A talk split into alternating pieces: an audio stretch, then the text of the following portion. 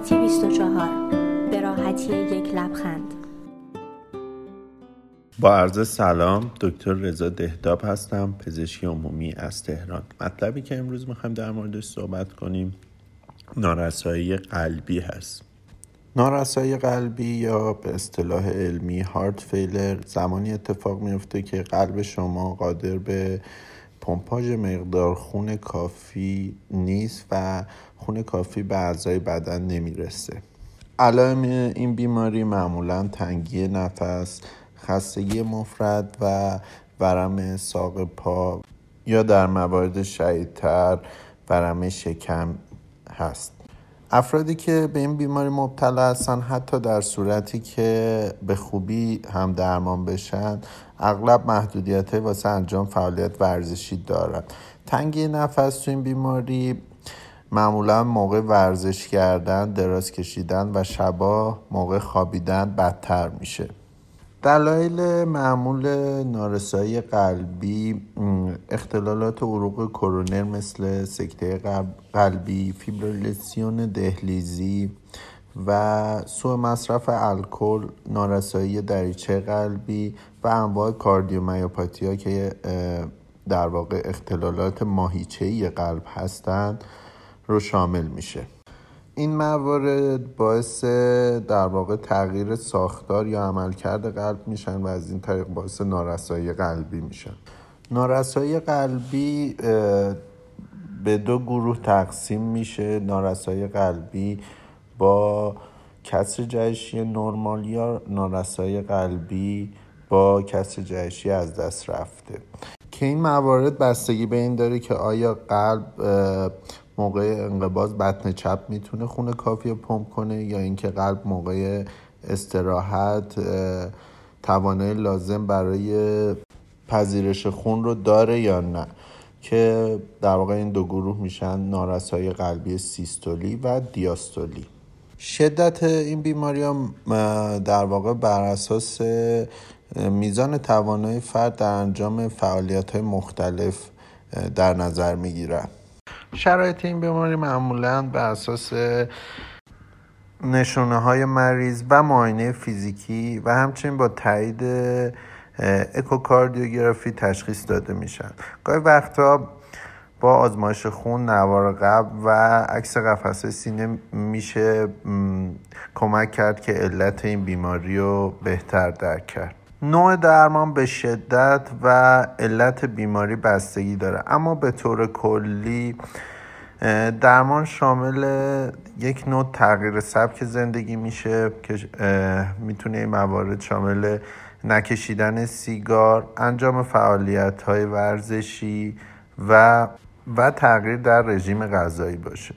دارو درمانی هم شامل چند دسته دارویی میشه که با توجه به شدت بیماری پزشک شما برای شما تجویز می‌کنه. اما به طور کلی در افرادی که دچار نارسایی قلبی هستن از دو دسته دارویی حتما استفاده میشه که این دو دسته شامل دسته دارویی ACE هستن مثل کپتوپریل یا در افرادی که مصرفشون حساسیت خاصی ایجاد می‌کنه مصرف داروی ایس می‌تونن ARB و جایگزینش کنن مثل لوزارتان و دسته داروهای بتا بلاکر مثل کاربدیلول هست. در افرادی که میزان بیماری یک مقدار شدیدتر باشه و علام شدیدتری داشته باشن پزشک ممکنه دسته دارویی مدر یا ادرارآورا یا دیوریتیکا رو اصطلاحا براشون تجویز کنه که شامل داروهایی مثل فروزماد یا اسپیرون لاکتون میشن. چون در این افراد نارسای قلبی باعث میشه که خون از توی قلب پس بزنه به رگهای محیطی و ریه. از این جهت داروهای دیوریتیک و مدر می‌تونن برای جلوگیری از احتباس مایعات در بدن مفید باشه. اوقات بسته به شدت بیماری و علت زمینه بیماری ممکنه که پزشک شما از شما درخواست داشته باشه که دستگاهی که به طور آمیانه به اسم باتری شناخته میشن برای شما کار گذاشته بشه.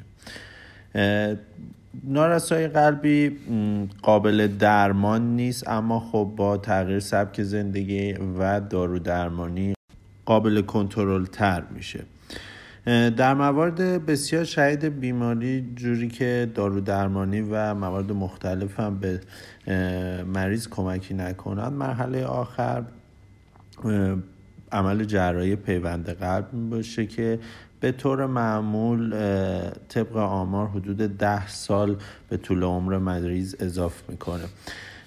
یک سری از عملهای جراحی هم هستند که به اسم دور پروسیجر شناخته میشن که محدود به کشور ژاپن هستند و یک طی یک ساله انجام شد. اما خب به دلیل مرگ و میر بالایی که این عمل جراحی داشت محدود به همون منطقه شد و دیگه توسعه پیدا نکرد. درمان جدیدی که برای نارسایی قلبی الان هنوز در مرحله تحقیقات هست سلول های بنیادی است. به این شکل که سلول های بنیادی رو به رگای قلب یا به خود مایچه قلب تزریق می‌کنند سلول بنیادی که از خود مریض گرفته شدن و طی تحقیقات محدودی نشون داده شده که کمک خوبی به قدرت انقباضی مایچه قلب می‌کنه.